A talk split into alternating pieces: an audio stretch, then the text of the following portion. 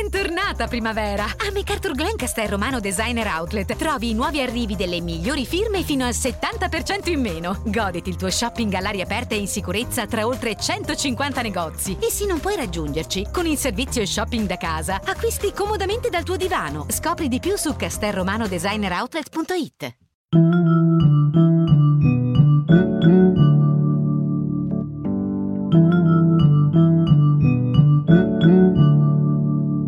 Buonanotte signori, il mio nome è Sinclair. Chi sono? Non lo ricordo, non lo so più. Ma questo non ha grande importanza. Ciò che è realmente importante sono le storie, quelle che ogni notte origlio come un maggiordomo insolente e fidato al contempo fuori dalla finestra del Nightmare Café, quando il locale sta per chiudere e gli ultimi clienti trovano nel gestore la più confortante delle platee. Le storie mostrano cose che non vedremmo guardando solo con gli occhi, raccontano di noi anche quando non parlano di noi. Le storie muovono il mondo. Ecco perché vi invito ad unirvi a me, nell'antica arte dell'ascolto, qui, fuori dal Nightmare Café.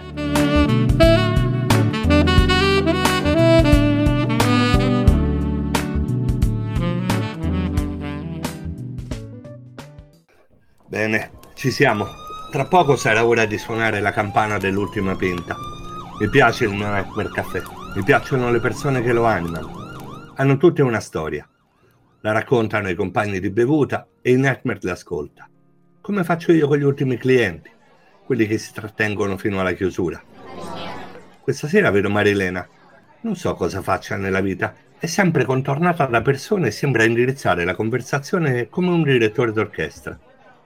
Ho un vecchio rum che va condiviso. Marilena, posso offrire il bicchiere della staffa? Ciao Paolo, sì, grazie, volentieri. Ho qui una bottiglia speciale, di quelle che non si bevono in solitudine, ma con una delle mie più affezionate clienti. Godiamo oggi il presente perché, parafrasando il poeta, del futuro non va certezza. Ah, certezze no, davvero, ma fantasie tante.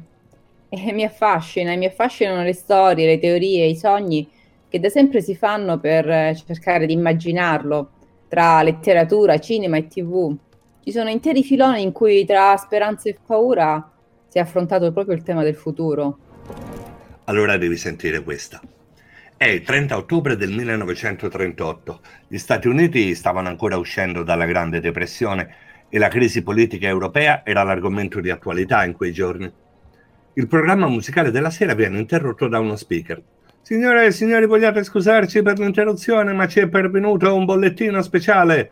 Secondo l'osservatorio di Mount Jennings in Illinois, una gigantesca quantità di gas proveniente dal pianeta Marte si sta muovendo verso la Terra ad enorme velocità. Era uno scherzo?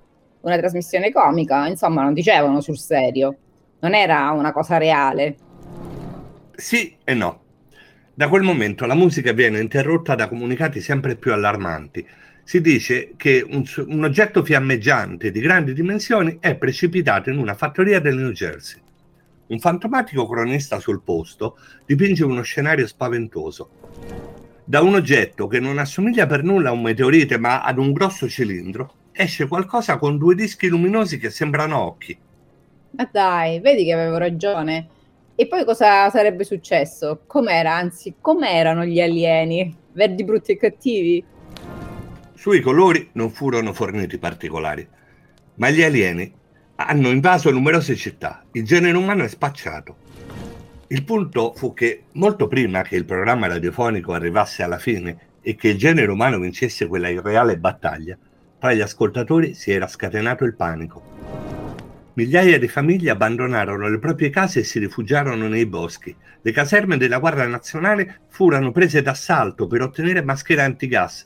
Nel sud del paese la popolazione scese in strada per cantare inni religiosi, anche se non c'era mai stata nessuna invasione aliena. Sì, ok, praticamente è una specie di candy camera di inizio secolo. Lo scherzi a parte via radio, ma cosa è successo realmente? La C B S ha appena trasmesso un adattamento della Guerra dei Mondi, un romanzo inglese, ambientando la vicenda negli Stati Uniti degli anni trenta. Regista e produttore della trasmissione era l'allora ventitreenne Orson Welles, che non aveva nessuna intenzione di fare uno scherzo, né tantomeno aveva previsto quel tipo di reazioni, perché sia all'inizio che alla fine della trasmissione veniva chiaramente detto che si trattava dell'adattamento radiofonico di un romanzo. E non se ne è reso conto? No.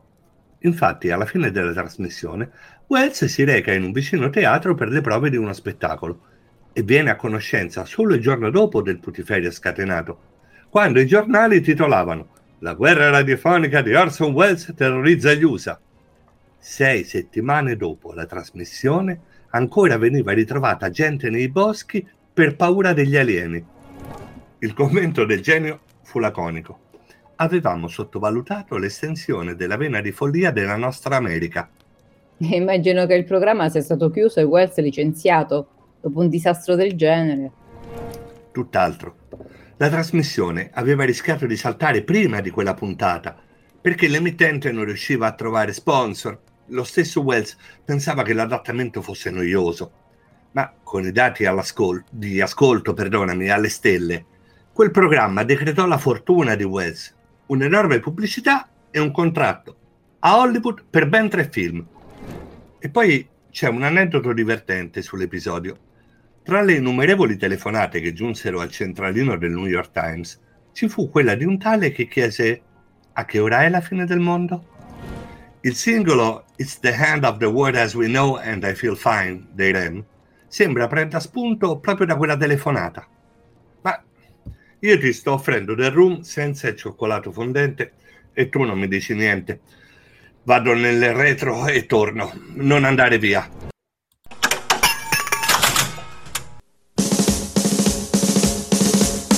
That's great. It starts with an earthquake. Birds and snakes and airplane. Lenny Bruce is not afraid. I have a hurricane. Listen to yourself. Churn world serves its own needs. Dummy serve your own needs. Feed it up an ox. Speak grunt. No strength. The ladder starts to clatter with fear. Fight down. High wire and a fire represented seven games. Government for hire in a combat site. Left to us are coming in a hurry with the Furies beating down your neck. Team by team reporters babble Trump, tethered prop. Look at that, no planes, fine. Then, uh-oh, overflow. Population common, do what it'll do. Save yourself, serve yourself. World serves its own needs. Listen to your heart bleed. Dummy with the rapture and the reverend and the right. Right, you patriotic, patriotic, slam fight, bright light. Feeling pretty sight. It's the end of the world as we know it. It's the of the world as we know it. It's the end of the world as we know it. And I feel fine. Six o'clock T V hour, don't get caught in foreign towers. Slash and burn, return. Listen to yourself churn. Locking in, uniform and book, burning blood, letting every motive escalate. Automotive centerate. Light a candle, light a motor. Step down, step down. Watch a heel crush, crush up. Oh, this means no fear. Cavalier, renegade. Tournament of lies. Offer me solutions, offer me alternatives, and I decline. It's the end of the world as we know it. It's the end of the world as we know it. It's the end of the world as we know it. I feel fine. I feel fine.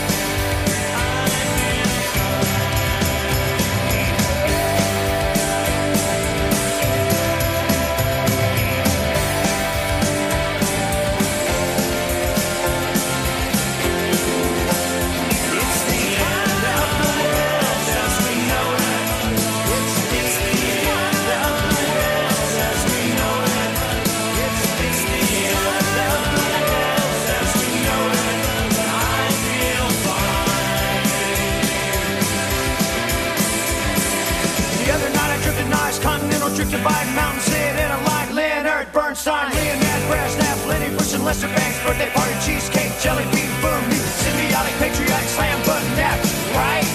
Right. It's the end of the world as we know it.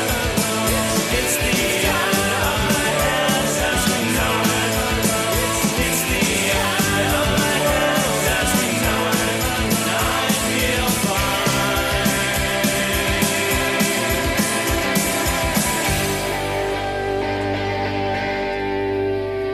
It's the It's the end of the world as we know it. It's the, it's the end of the world as we know it. And I feel fine. It's the end of the world as we know it. It's, it's the end of the world as we know it. It's, it's the end of the world as we know it. And I feel fine.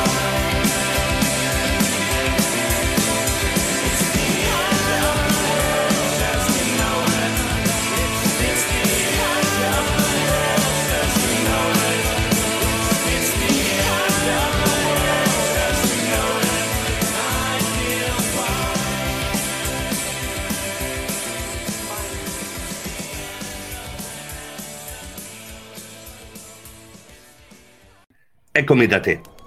Le storie sui marziani hanno affascinato generazioni, epoche. Più o meno quaranta anni dopo Wells c'è un'altra bella storia sugli U F O. Nel millenovecentosettantatré i cittadini inglesi e a seguire tutti quelli degli altri paesi d'Europa furono catapultati in un mondo fantascientifico, quello della serie televisiva Spazio millenovecentonovantanove. Sì, l'ho sentita. Credo che la guardasse qualche mio amico. La mia fantascienza comincia con Star Wars, anzi prima con Star Trek e poi arriva fino a Matrix.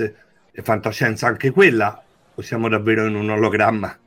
Ma scusa la divagazione, di cosa parlava Spazio millenovecentonovantanove? Ci si trovava sulla Luna, sulla base Alfa, realizzata agli inizi degli anni novanta, perché questo sì che era vicino alla realtà. Il pianeta era proprio devastato dall'inquinamento globale. Il compito della missione è quello di esplorare strani nuovi mondi, per citare il Capitan Picard, e in particolare il pianeta Meta. Nella base vivevano circa trecento persone che si occupavano dello stoccaggio delle scorie. Un giorno, a causa di una esplosione devastante, alcuni tecnici nucleari muoiono e il contraccolpo causa il distacco della Luna dalla sua orbita. La situazione è così disperata che non c'è tempo per organizzare il ritorno sulla Terra e la base lunare Alfa è condannata a vagare nello spazio infinito senza una meta. L'equipaggio poi a bordo delle mitiche aquile fa l'unico obiettivo di trovare un pianeta abitabile dove poter iniziare una nuova vita e anche un nuovo futuro. Insomma, un disaster movie ambientato sulla Luna. Ma cosa succede all'equipaggio? E inizia proprio un'odissea e soprattutto iniziò una delle serie più riuscite di tutti i tempi, tanto da essere definita un cult. Diciamo che c'erano diversi azzardi scientifici, infatti i due scrittori e registi Jerry e Sylvia Anderson erano riusciti a stuzzicare l'immaginazione dei telespettatori facendo pensare loro che tutto ciò che vedevano un giorno sarebbe stato possibile. E del resto l'allunaggio era stato solo pochi anni prima. La scenografia rimandava a paesaggi spaziali e l'architettura della base, le uniformi e gli strumenti dei personaggi preludevano ad un futuro che non sembrava poi così lontano. La regia era curata nei dettagli, grazie anche ad inquadrature perfette e a uno studio scrupoloso delle luci. La serie poi mh, è stata girata da diversi autori, ognuno dei quali fa gara con gli altri per lasciare il proprio tratto distintivo. Ho avuto l'occasione di vedere solo qualche spezzone, ma avevo delle perplessità. I costumi, ad esempio, mi sembravano un po' ridicoli. La sensazione era che fossero più simili a pigiami, meglio a tute da ginnastica in pieno stile anni settanta. Tuttavia c'è un aspetto interessante, affascinante. Erano la loro rappresentazione del futuro, una specie di eleganza informale che doveva comunicare una ufficialità. Nella serie, se la memoria non mi tradisce, non erano militari, ma avevano comunque una gerarchia di quel tipo. Beh, sì, in effetti hai centrato il punto. Erano la rappresentazione di come immaginassero il futuro in quegli anni. E poi c'erano veramente dei personaggi straordinari. Pensa, il mio preferito era Maya, la mutaforme. Era un ufficiale scientifico, quello più veloce al, con- al computer e- per fare i calcoli, ovviamente. Un personaggio che si ritrova ridisegnato in un contesto temporale diverso, in Deep Space Nine. Per esempio Odo, il mutaforme della razza dei cambianti, ha il ruolo di capo della sicurezza. Ma chi erano gli attori di Spazio millenovecentonovantanove? Guarda, il cast era di altissimo livello. C'è Martin Landau nei panni del comandante John Koenig, un attore veramente di grande spessore, premio Oscar nel millenovecentonovantacinque per Ed Wood di Tim Burton. E accanto a lui c'è anche Barbara Bain, che poi nella vita è stata la moglie di Landau, e mh, interpreta l'affascinante dottoressa Helena Russell. E poi c'è Paul Morrow, cioè Prentice Hancock, che è il vicecomandante della base, e diciamo che con un cast così la serie ebbe una riuscita, un successo tale che la stampa la definì come la risposta europea a Star Trek. E fu po- questo in effetti a convincere i produttori a realizzare anche una seconda serie, che però non ebbe lo stesso successo della prima. Diciamo che principalmente perché gli attori, ehm, alcuni di loro anzi, non vennero riconfermati, come il vicecomandante Morrow. E in effetti la prima stagione rimane sicuramente una vera e propria serie cult, di cui ancora oggi si parla. Pensa che i fan sono così devoti che vengono organizzate delle convention in cui gli appassionati si confrontano sui vari episodi e discutono addirittura di aneddoti vari. Ma che ne dici? Riempiamo i bicchieri? Magari cambiamo genere. Ho un'altra grande bottiglia da sottoporti. È sempre rum, ma non viene da Cuba. È invecchiato vent'anni, lo devi assaggiare. Solo un minuto. Non andare via.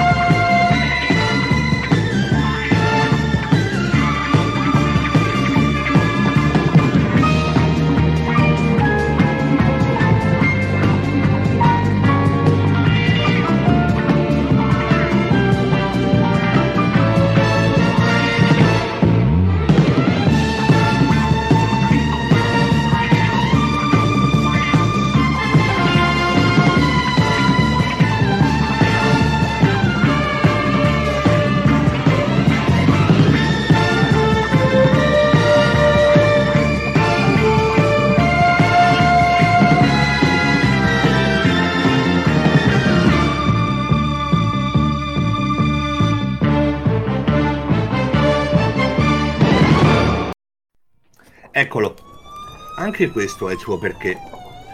E stavo pensando che il futuro, il fascino degli U F O, arriva anche nella musica.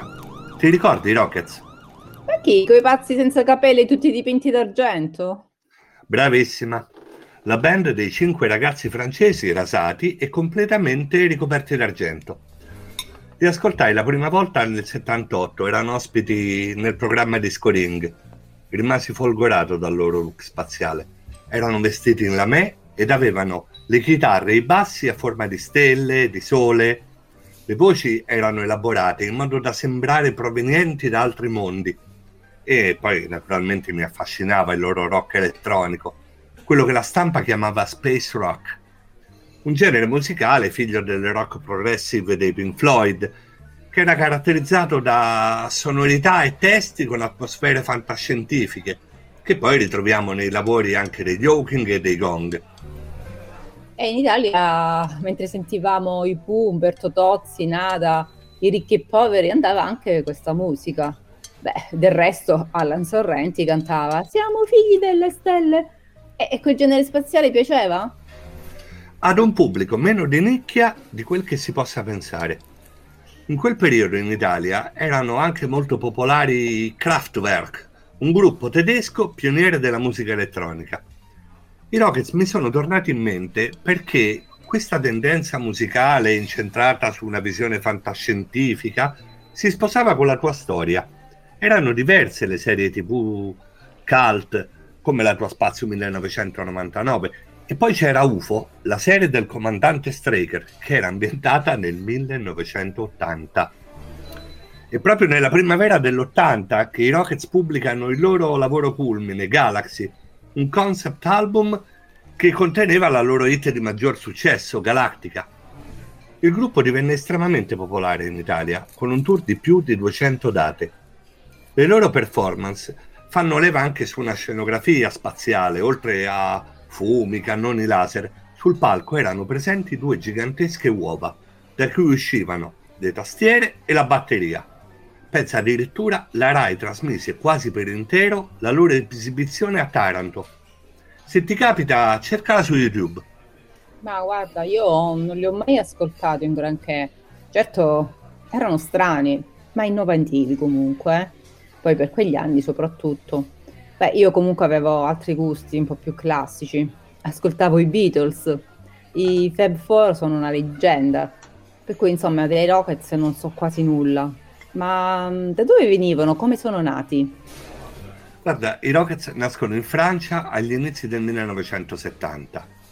Due amici di vecchia data, Christian Lebarz, il cantante, e Gérard Leher, il bassista, dopo aver militato in diverse band, formano i Crystal, con alla chitarra Alain Maratrat.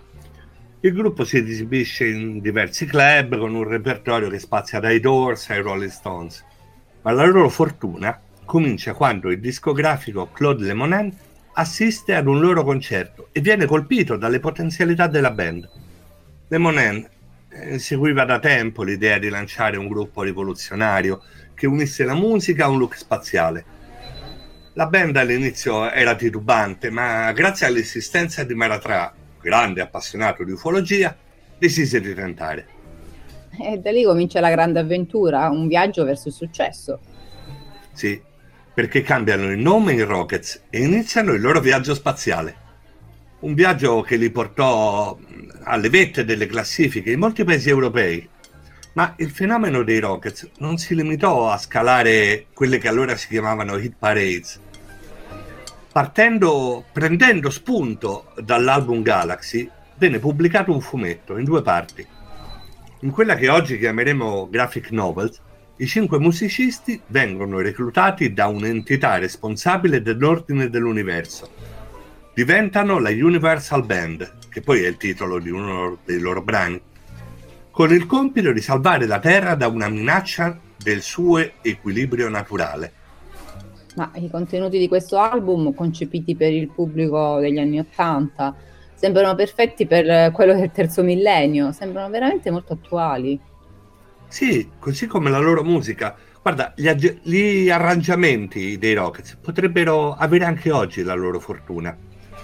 Un successo che poi uscì dalle discoteche. Alcuni dei loro brani strumentali sono stati usati come sigle di diverse trasmissioni tv. Astrolight, ad esempio, fu la sigla di chiusura della domenica sportiva. A proposito di chiusura, devo almeno abbassare la serranda. Un attimo solo e arrivo.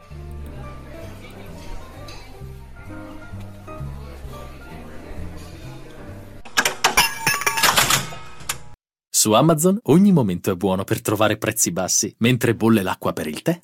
Che prezzo basso. Mentre rosoli l'arrosto a regola d'arte. Mm, che prezzo basso. O perfino mentre viaggi nel tempo. Oh, barbacco, qual prezzo basso?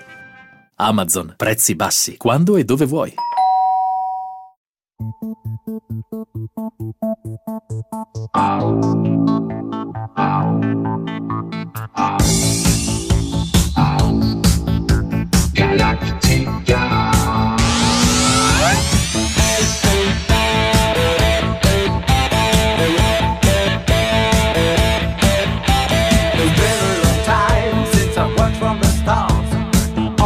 Down as I traveled in time.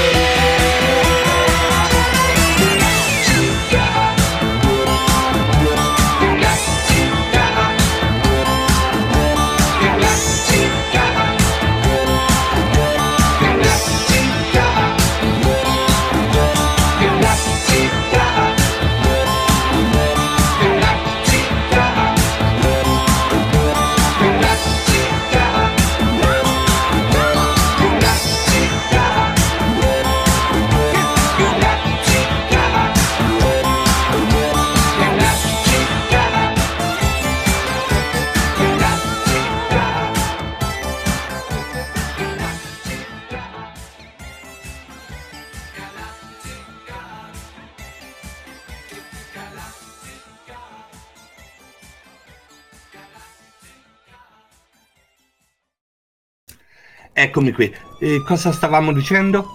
Che sul futuro ne abbiamo sentite e sicuramente ne sentiremo ancora tante. Ma aspetta che te ne racconto un'altra.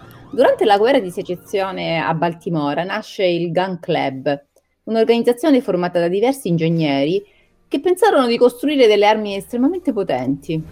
Alla fine della guerra il compito si esaurisce e quindi Barbicane, che è il presidente del club, pensa di realizzare un cannone che possa raggiungere la Luna. E a questo progetto prendono parte diverse nazioni, tra cui gli Stati Uniti. All'impresa partecipano anche Maston, che è il segretario del club, il generale Morgan e il maggiore Elphiston, ed insieme decidono tutte le caratteristiche del cannone ed il luogo da cui farlo partire, Tampa. Così, una specie di gioco tra gentiluomini benestanti. Ma di più direi, una sfida. Durante i lavori il capitano Nicol, nemico storico di Barbicane e costruttore di piastre antiproiettile, scommette che l'impresa fallirà e sfida a duello Barbicane. Due mesi prima del lancio, un avventuroso francese, Michel Ardan, cerca di convincere Barbicane a farlo partire con il missile e per distoglierlo dal duello gli propone di partire insieme a lui e a Nicol per la Luna. Ma dai, e poi? E i tre partono insieme al missile, che però non riesce ad atterrare sulla Luna, ma entra in orbita e quindi sembra che debba girare intorno alla Luna per sempre. Ma perdonami, anche questo non è mai successo. Ma sì che è successo, in uno dei libri di Jules Verne, Dalla Terra alla Luna, che sembra anticipare quello che poi accadrà nel sessantanove, se ci pensi. È proprio un visionario, un anticipatore dei tempi. E poi considera che questo libro uscì nel milleottocentosessantacinque e quindi già da questo si intuisce come l'interesse per l'astronomia e la Luna era già presente nella mentalità di allora. E a pensarci bene, anche le conoscenze non erano poi così poche o errate. In più, la trasposizione fantascientifica dà proprio un'idea fantasiosa, direi anche forse curiosa, di quello che avrebbe potuto essere la fase embrionale dell'era spaziale. Sarà un caso che comunque il luogo scelto per il lancio sia proprio la Florida, non molto lontano da dove sarà poi costruita la base di Cape Canaveral. E che dire poi del peso del proiettile, che non è molto distante da quello delle navicelle spaziali successive. Verne era un personaggio grandioso. È conosciuto come scrittore per bambini, ma i suoi romanzi entusiasmano anche gli adulti. Ho letto Viaggio al centro della Terra, l'avventura del professor Lindenbrock e il suo nipote Axel. Come in molte opere letterarie, si parte da un misterioso manoscritto che suscita la curiosità di una mente brillante. I protagonisti si avventurano nelle viscere della Terra e scoprono un mondo impossibile, che la penna di Verne però rende reale e magico allo stesso tempo, con un'intensità che meraviglia, al di là dell'età del lettore. Verne era un avventuriero della parola. Sì, assolutamente, era talmente desideroso di imprese che a trentanove anni, in compagnia del fratello Paul, pensa, si imbarcò sul piroscafo Great Eastern, la più grande nave del mondo, che poi era stata adibita alla posa del cavo telefonico transatlantico. Se vogliamo, era anche spericolato. Infatti, grazie al successo dei libri ed anche a un matrimonio fortunato, abbandonò la carriera in borsa per dedicarsi alle, alle sue passioni, proprio quelle, anche direi piuttosto eccentriche. Infatti nel milleottocentosettantasette, cioè nel periodo del massimo splendore, dà un grande ballo in maschera e pensa che nel bel mezzo della festa fa uscire il suo amico fotografo Nadar dalla navicella di Dalla Terra alla Luna, che poi questo Nadar fu colui che lo ispirò e che gli fece da modello per la figura di Michel Ardan, e guarda caso Ardan è l'anagramma di Nadar. Certi personaggi del suo tempo, per carità, sostenuti da una solidità economica piovuta dal cielo, o nel suo caso dall'altare, si sono dedicati per una vita alle loro passioni, con la stessa determinazione con cui le persone normali si dedicano al proprio lavoro, professionisti dell'avventura. Eh sì, proprio così. E poi, vista l'ottima situazione economica, compra anche il San Michel, che è uno yacht di lusso con cui gira mezza Europa per coronare il suo sogno di viaggiatore che il padre gli aveva negato, perché sai, lui a undici anni ebbe la brillante idea di imbarcarsi come mozzo, naturalmente alle zampute delle, della, della famiglia, no? Su una nave in partenza per le Indie, ma per fortuna viene ripreso dal padre al primo scalo. Belle queste storie sul futuro che vengono dal passato. Accidenti, quasi dimenticavo di suonare la campana. Anche se sei rimasta solo tu, la tradizione è sacra.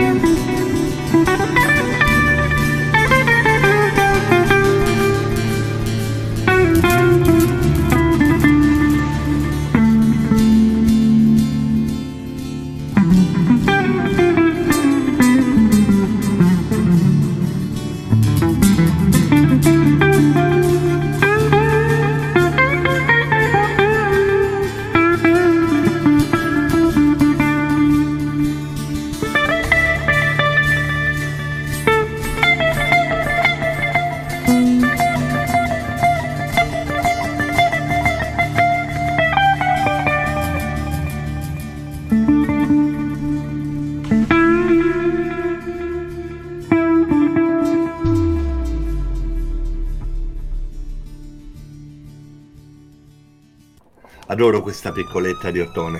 È come una sorellina che non mi lascia mai solo. Perdonami, stavi dicendo? Stavamo parlando di Jules Verne e della sua visionarietà. Sai che poi quel libro Dalla Terra alla Luna ha avuto un sequel? Sì, perché Verne ha pubblicato anche un altro libro, anche se un po' riluttante, Intorno alla Luna, dove racconta proprio le peripezie di Barbicane, Nicole e Ardan. E il viaggio inizia con il loro scuotimento violento dovuto al lancio, innescato da una grossa deflagrazione di gas. Non so se sapevi che i tre si portano dietro due cani. No, non lo sapevo. Ma mi ricorda il primo essere vivente che è stato spedito nello spazio circa un secolo dopo, Laika, la cagnolina che nel cinquantasette è stata mandata nello spazio dai russi nella capsula spaziale Sputnik. In quel caso però la poverina era destinata a non tornare, perché quella era un'operazione del tutto sperimentale. Sì, diciamo che la similitudine c'è tutta, anche se devo dire che c'è un aspetto piuttosto curioso. Uno dei tre, Michel Ardan, portò con lui anche delle galline, all'insaputa degli altri, nella speranza di poter scendere sulla Luna e poterci fare un allevamento. In realtà sulla Luna non scenderanno mai, la vedranno da lontano, orbiteranno intorno e tra l'altro si troveranno a, far, mh, a dover fronteggiare proprio un oggetto enorme che si avvicina al loro proiettile. E in quel caso sono presi dal panico, perché non sanno come fronteggiare il problema. E se ci pensi anche questo è un fatto curioso, perché ricorda l'Apollo undici che cent'anni dopo si ritrova un oggetto a poca distanza, che era uno dei pannelli del Saturno cinque, cioè un modulo di servizio che si era staccato quando avevano estratto il L E P dal suo alloggiamento. Parlavamo di un visionario, ma qui sembra di avere a che fare con un veggente. Queste somiglianze mi spaventano. C'è qualche altra previsione in questo libro o abbiamo finito? No, in realtà c'è dell'altro, preparati. I discorsi che i tre fanno durante il viaggio sono pieni di inesattezze scientifiche, scusami, scientifiche, che con il senno del poi sono state ovviamente criticate, ma c'è un discorso interessante che Verne fa fare ad Ardan, e c'è quello dei crateri sulla Luna, che poi non sono altro che i segni lasciati dagli asteroidi a seguito dell'impatto con la superficie lunare, e non la conseguenza dell'attività di vulcani, come invece sostengono i Barbicane e Nicole, che poi è lo stesso Verne nella realtà. Quindi Verne fa esporre a Michel Ardan una teoria in cui lui non crede, ma che in realtà è la verità scientifica. Un'interessante intuizione. Un uomo veramente fuori dal comune. A questo punto mi sorge una domanda. Aveva previsto anche l'assenza di gravità? No, quello no, sarebbe stato veramente troppo. Però a pensarci bene un'altra intuizione c'è. Su come far ritornare i tre sulla Terra, cioè li fa affondare nell'Oceano Pacifico, dove vengono salvati grazie a un marinaio che sospetta che quello possa essere il bolide sparato in Florida. A quel punto alcune navi accorrono in aiuto dei tre avventurieri, ma ha un po' fatto pensare, diciamo, a quel film Airport settantasette in cui un aereo cade nell'oceano, non so se l'hai visto, e lì la marina militare arriva in soccorso. E sempre a questo proposito di cinema proprio, dalla, Luna alla, da, scusami, dalla Terra alla Luna fece da musa ispiratrice nel millenovecentodue a Georges Méliès, cioè un regista, attore e illusionista francese, per il suo viaggio sulla Luna. Era un film muto che è considerato il primo film di fantascienza della storia. E parliamo di libera ispirazione certamente, anche perché in questo film gli astronauti atterrano sulla Luna e vivono più di un'avventura, a differenza di Barbicane e compagni. Insomma, incontrano addirittura una, popol- una popolazione locale, i Saleniti, naturalmente ostili e belligeranti, da cui fortunatamente riescono a scappare per tornare a casa. Di questo davvero non so assolutamente nulla. Io credo di sì, perché una delle scene iniziali del film, in cui la navicella spaziale si schianta sull'occhio della Luna, che ha un volto umano, è entrata nell'immaginario collettivo ed è una delle sequenze che hanno fatto la storia del cinema. Ma certo, hai ragione, ho visto quella scena mille volte, senza sapere in realtà da dove fosse presa. Insomma, realtà e finzione che si rincorrono, passato e futuro che si incrociano. Una danza che però, se ci fai caso, non è mai disordinata. Ha sempre una sua logica, magari non è sempre immediatamente visibile, ma c'è. Ma forse è il caso di fermarsi con il nettare caraibico. Anzi, un ultimo giro. magari accompagnato dal saluto del jukebox, così, per chiudere in musica.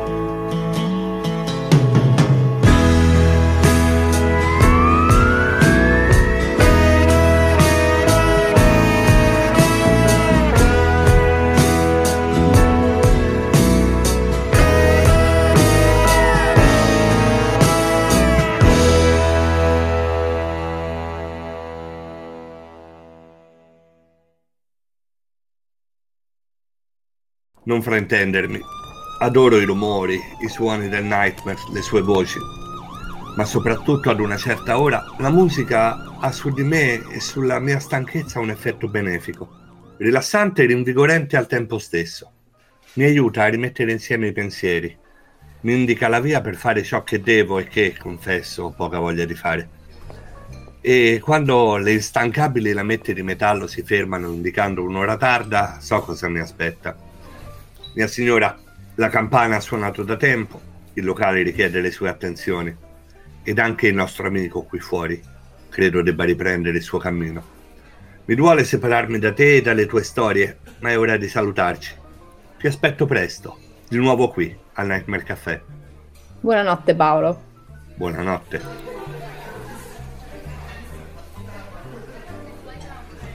Mm-hmm.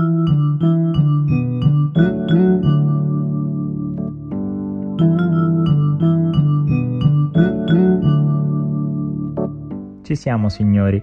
Bicchieri e bottiglie hanno concluso il loro servizio. Le porte e le finestre del Nightmare Café stanno per chiudersi.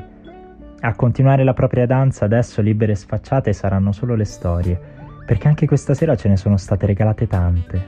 Alcune preziose, altre che lo diventeranno quando le riascolteremo nella nostra testa e con il nostro cuore. Eppure non ci basteranno. Infatti domani saremo ancora qui, per viverne di nuove, come ogni giorno, quando il sole regala i suoi raggi alla luna e le stelle rischiarano la nostra anima. Fuori dal Nightmare Café. Una meravigliosa notte a tutti voi, dal vostro affezionato Sinclair.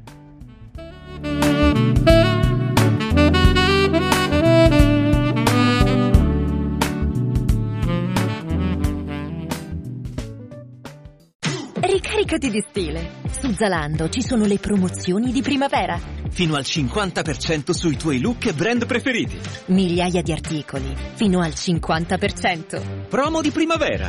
Adesso, su Zalando. Bentornata primavera! A MacArthur Glen Castel Romano Designer Outlet trovi i nuovi arrivi delle migliori firme fino al settanta per cento in meno. Goditi il tuo shopping all'aria aperta e in sicurezza tra oltre centocinquanta negozi. E se non puoi raggiungerci, con il servizio shopping da casa, acquisti comodamente dal tuo divano. Scopri di più su castelromanodesigneroutlet punto it.